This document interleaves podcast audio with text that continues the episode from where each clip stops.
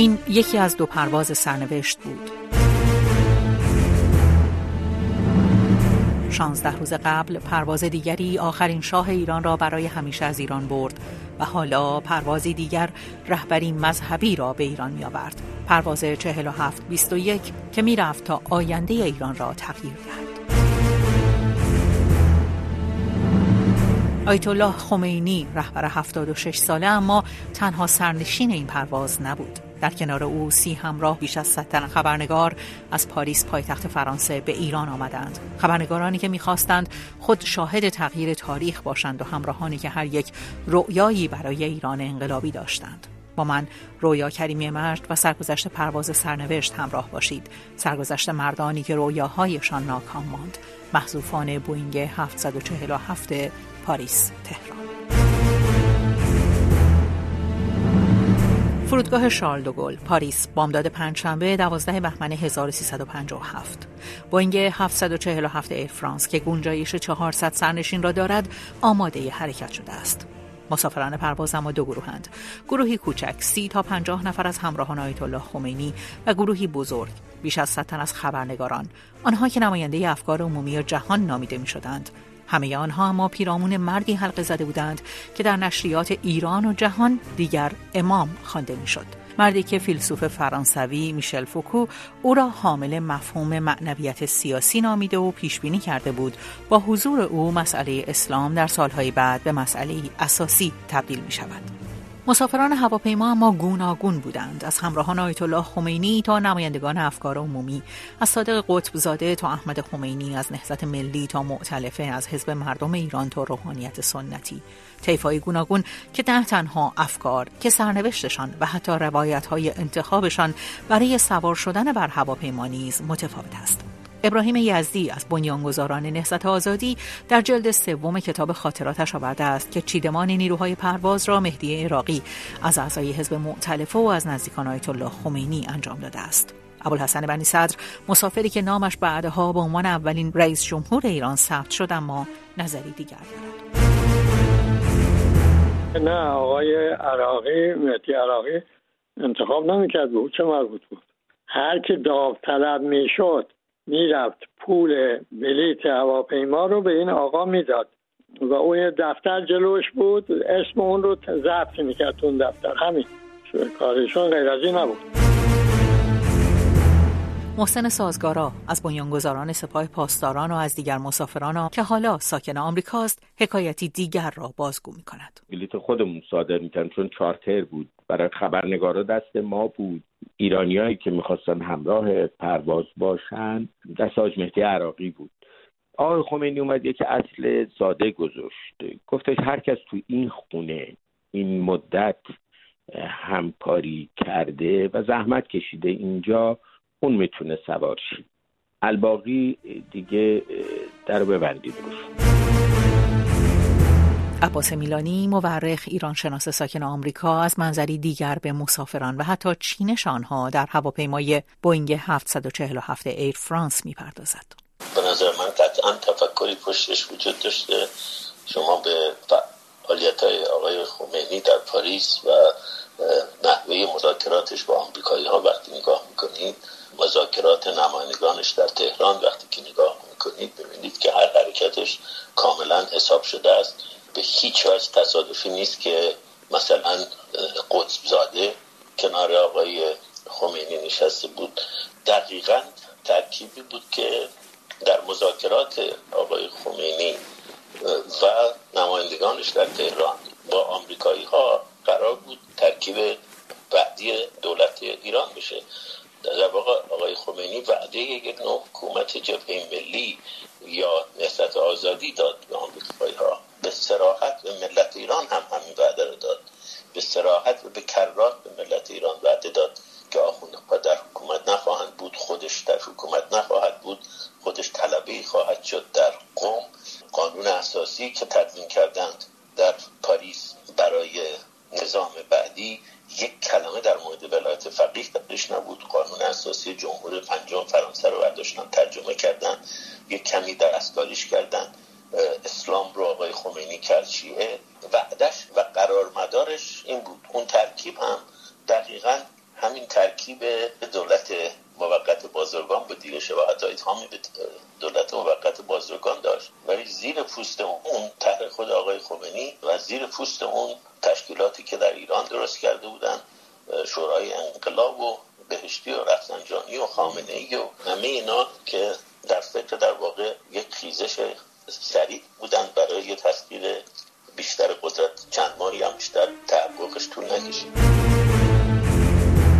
اردشیر هوشی از نزدیکان انقلابیون در پاریس در خاطراتش گفته است که در سالهای پیش از اقامت آیت الله خمینی در پاریس به سه همراه همیشگی ابوالحسن بنی صدر، صادق قطب زاده و حسن حبیبی لقب سه تفنگدار داده بودند. به گفته آقای هوشی، بنی صدر سخنرانی خوب، حبیبی نویسنده خوب و قطب زاده هماهنگ کننده مناسب بود. این سه تفنگدار هرچند با هم سوار هواپیما شدند اما سرنوشتشان پس از فرود هواپیما بسیار متفاوت بود از میان این سه تنها حسن حبیبی بود که اجازه یافت تا در دولت‌های شش رئیس جمهور ایران نقشهایی را بر عهده بگیرد تا اینکه در دوازده بهمن سال 1391 در بیمارستانی در تهران جان باخت. زندگی همراهان دوران جوانی حسن حبیبی اما فراز و نشیبی متفاوت داشت. از دوازده بهمن 57 تا پنجم بهمن 58 کمتر از یک سال زمان لازم بود تا نام ابوالحسن بنی صدر از میان مسافران پرواز پاریس تهران به عنوان اولین رئیس جمهور ایران ثبت شود.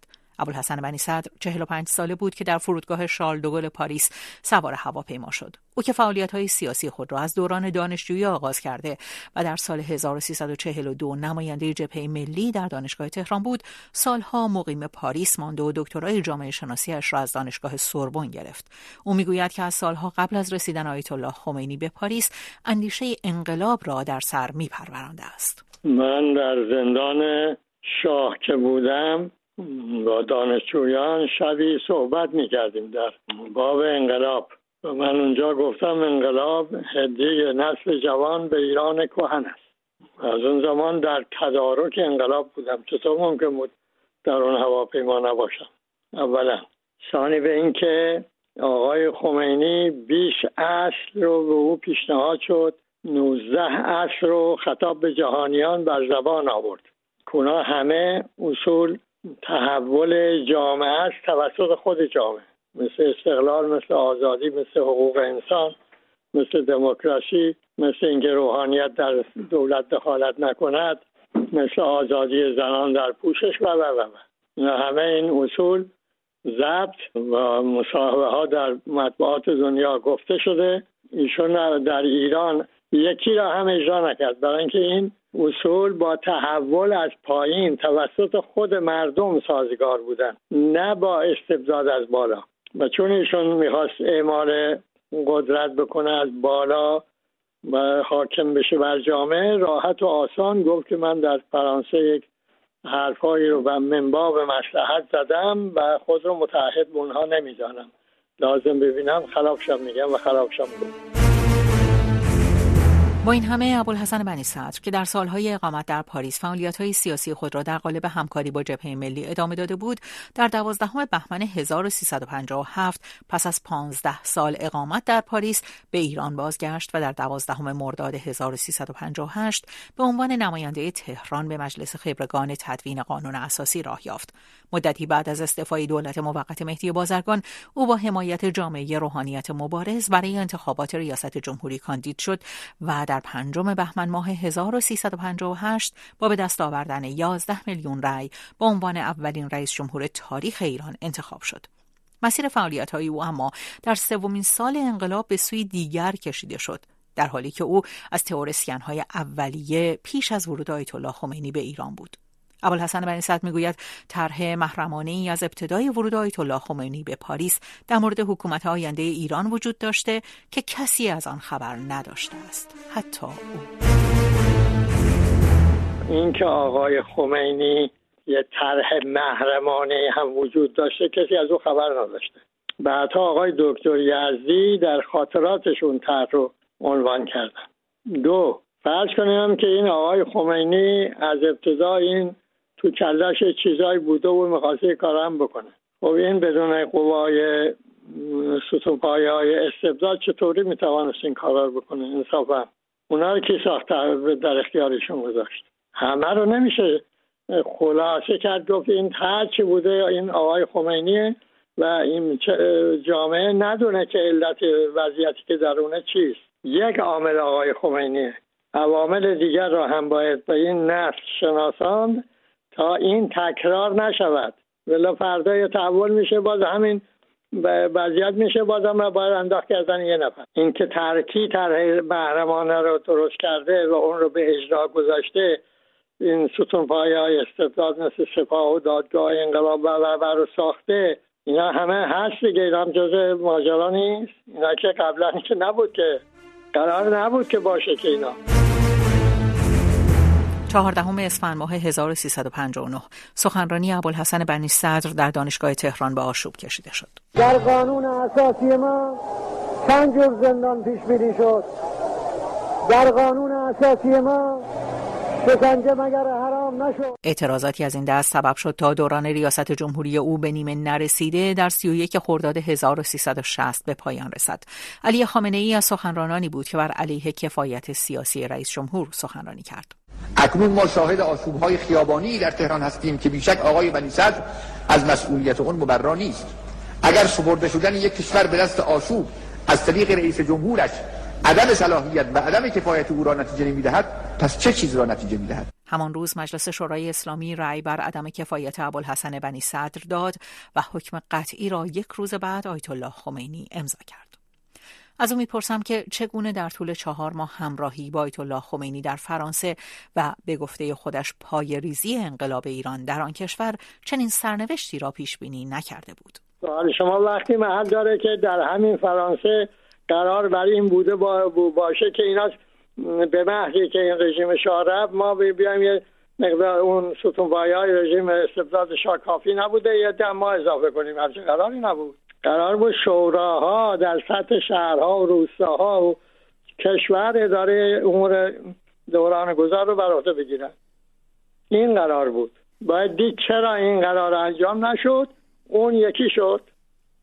اونا در کتاب انقلاب توضیح دادم ابوالحسن بنی صدر می‌گوید که از همان ابتدای برنامه ریزی آینده انقلاب او درگیر تئوریزه کردن مبانی تغییر حکومت در ایران در عین حفظ استقلال خود بوده است و خبری از آنچه به گفته او پشت پرده انقلاب میگذشته نداشته. دو کار بود. یک رشته کار نظری یعنی همون اصول بیشکانه مراجعه آقای خمینی در این اصول به من بود و دوستانم. یک رشته امور به اداری تماس ها رابطه با داخل رابطه با مقامات خارجی اینها رو آقایان دکتر یزدی و قضاد تصدی داشتن. من حاضر در این کارها نمی شدم مثلا نمی پذیرفتم بلکه موافق نبودم. دو اینکه من تا وقتی که برگردیم به ایران و در ایران هم اصرار داشتم که با آقای خمینی اصطلاح نزدیک ننشینم عکس نگیرم. اینم به لحاظ اینکه به استقلال خودم بها می‌دادم. و سه اینکه گمان من آقای قدزاده هم از اون طرح محرمانه اطلاع نداشت. این دلیل قربانی شد. صادق قطبزاده از میان حذف شدگان پرواز 47 21 تنها کسی بود که به دادگاه رفت. با استناد به قوانین جمهوری اسلامی محاکمه و سپس اعدام شد. او همچنین تنها فردی بود که تصویر و صدایش در کنار آیت الله خمینی در پرواز بوینگ 747 پاریس تهران برای همیشه ماندگار شد. ما بگیم چه احساسی کنید از برگشت به ایران؟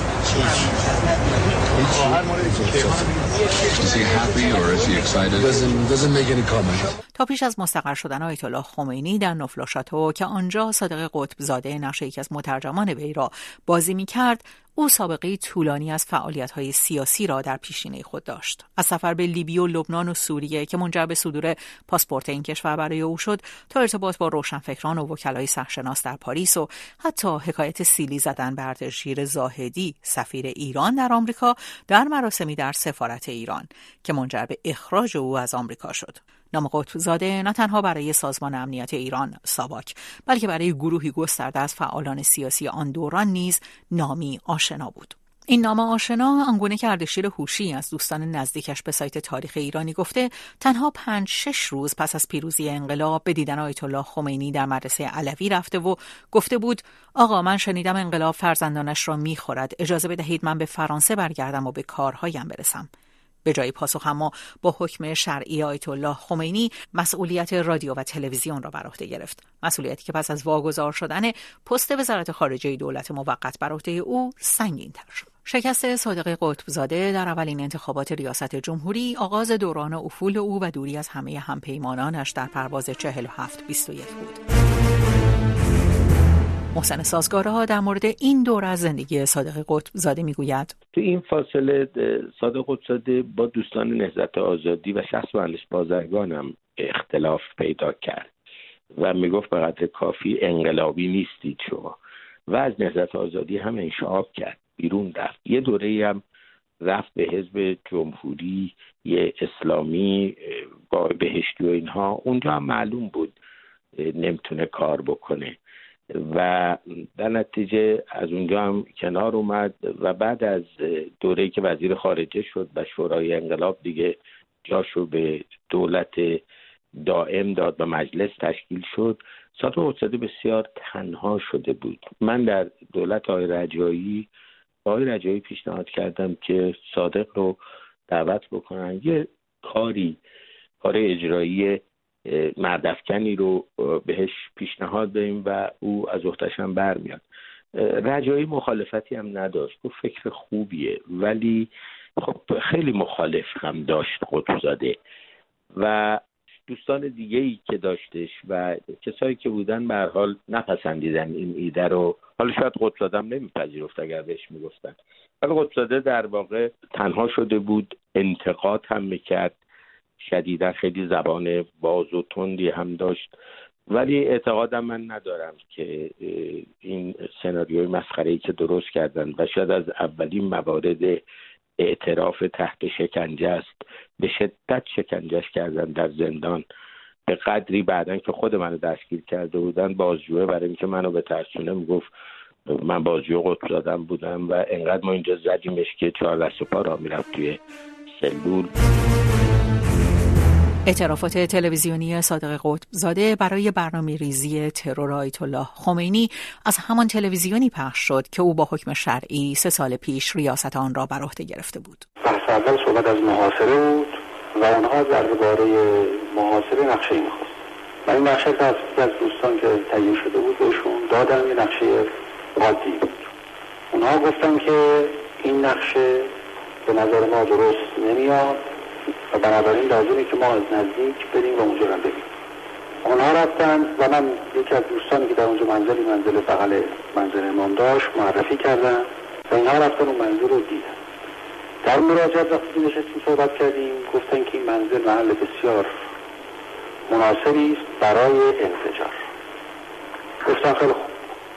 انفجار چی و بحثش راجع به انفجار اون محل صورت گرفت. چگونه و چه چنو. بعد هفته بعدش که دو هفته قبل از دستگیری من بود آمدن و گفتن که سازمان ما تصمیم گرفته که اونجا رو از دو طریق بکوب.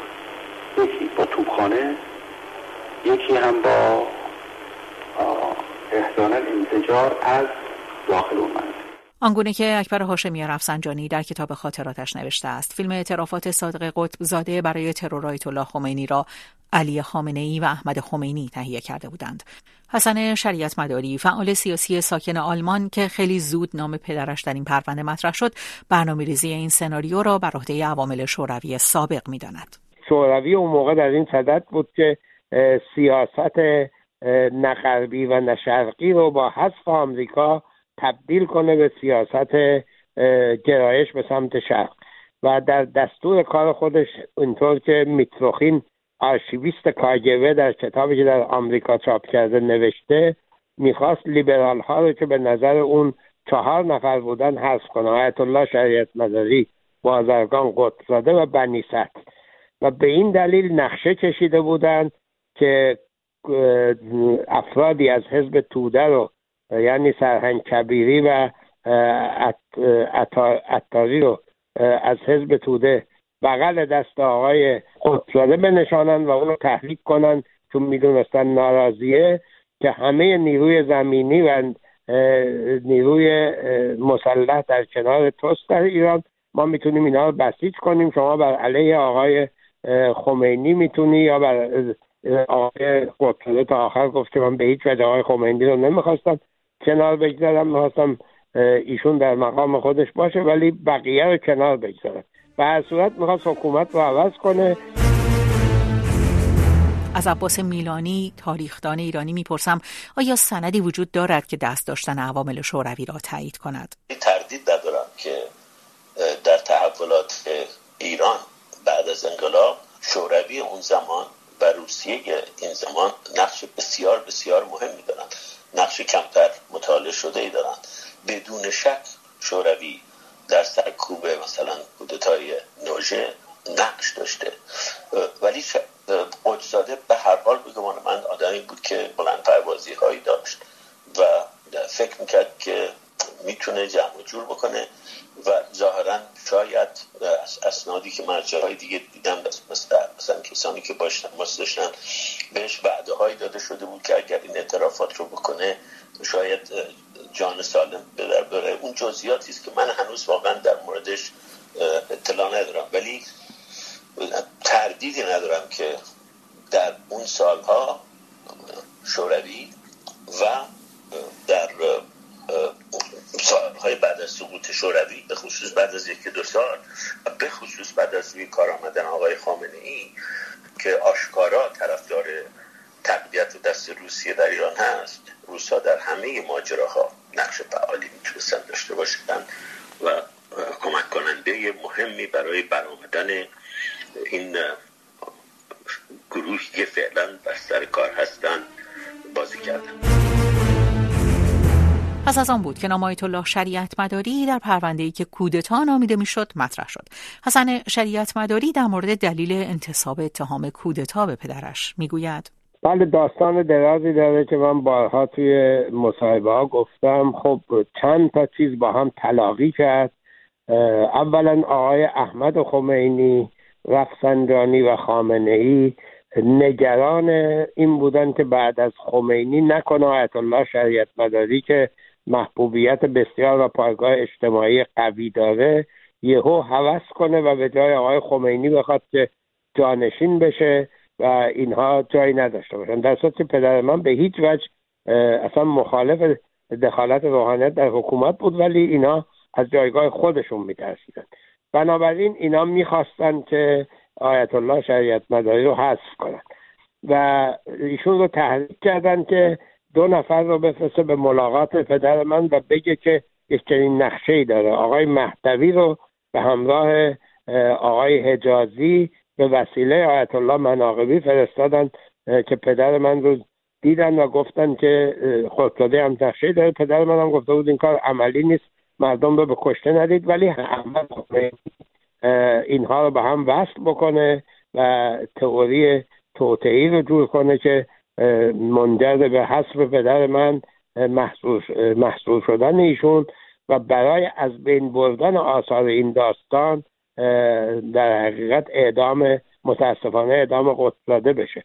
آنگونه که اکبر هاشمی رفسنجانی نوشته است فیلم درخواست عفو آیت الله شریعت مداری را محمد ری شهری تهیه کرد. فردی که چندی بعد حکم اعدام صادق قطب زاده را صادر کرد. صدای آیت الله شریعت مداری در این فیلم. و از این قصور یا تقصیر به درگاه خداوند متعال استغفار می‌کنم و ملتزم می‌شوم که در آینده امثال این امور تکرار نشود بلکه با شدت با این نوع افکار و اعمال مبارزه نمایم. حکم ادامه صادق قطب زاده سهرگاه روز 24 شهریور 1361 به اجرا درآمد. با اینکه صادق قطب زاده تنها چهار سال پس از پیروزی انقلاب اسلامی زنده ماند اما او اولین ناکام پرواز 4721 محسوب نمی شود. پیش از او آیت الله حسن لاهوتی اشکبری در ششم آبان ماه 1360 در زندان اوین جان باخته بود. بخش اول مستند محذوفان بوینگ 747 پاریس تهران را شنیدید. در بخش های بعدی سرنوشت سایر محذوفان را مرور خواهیم کرد.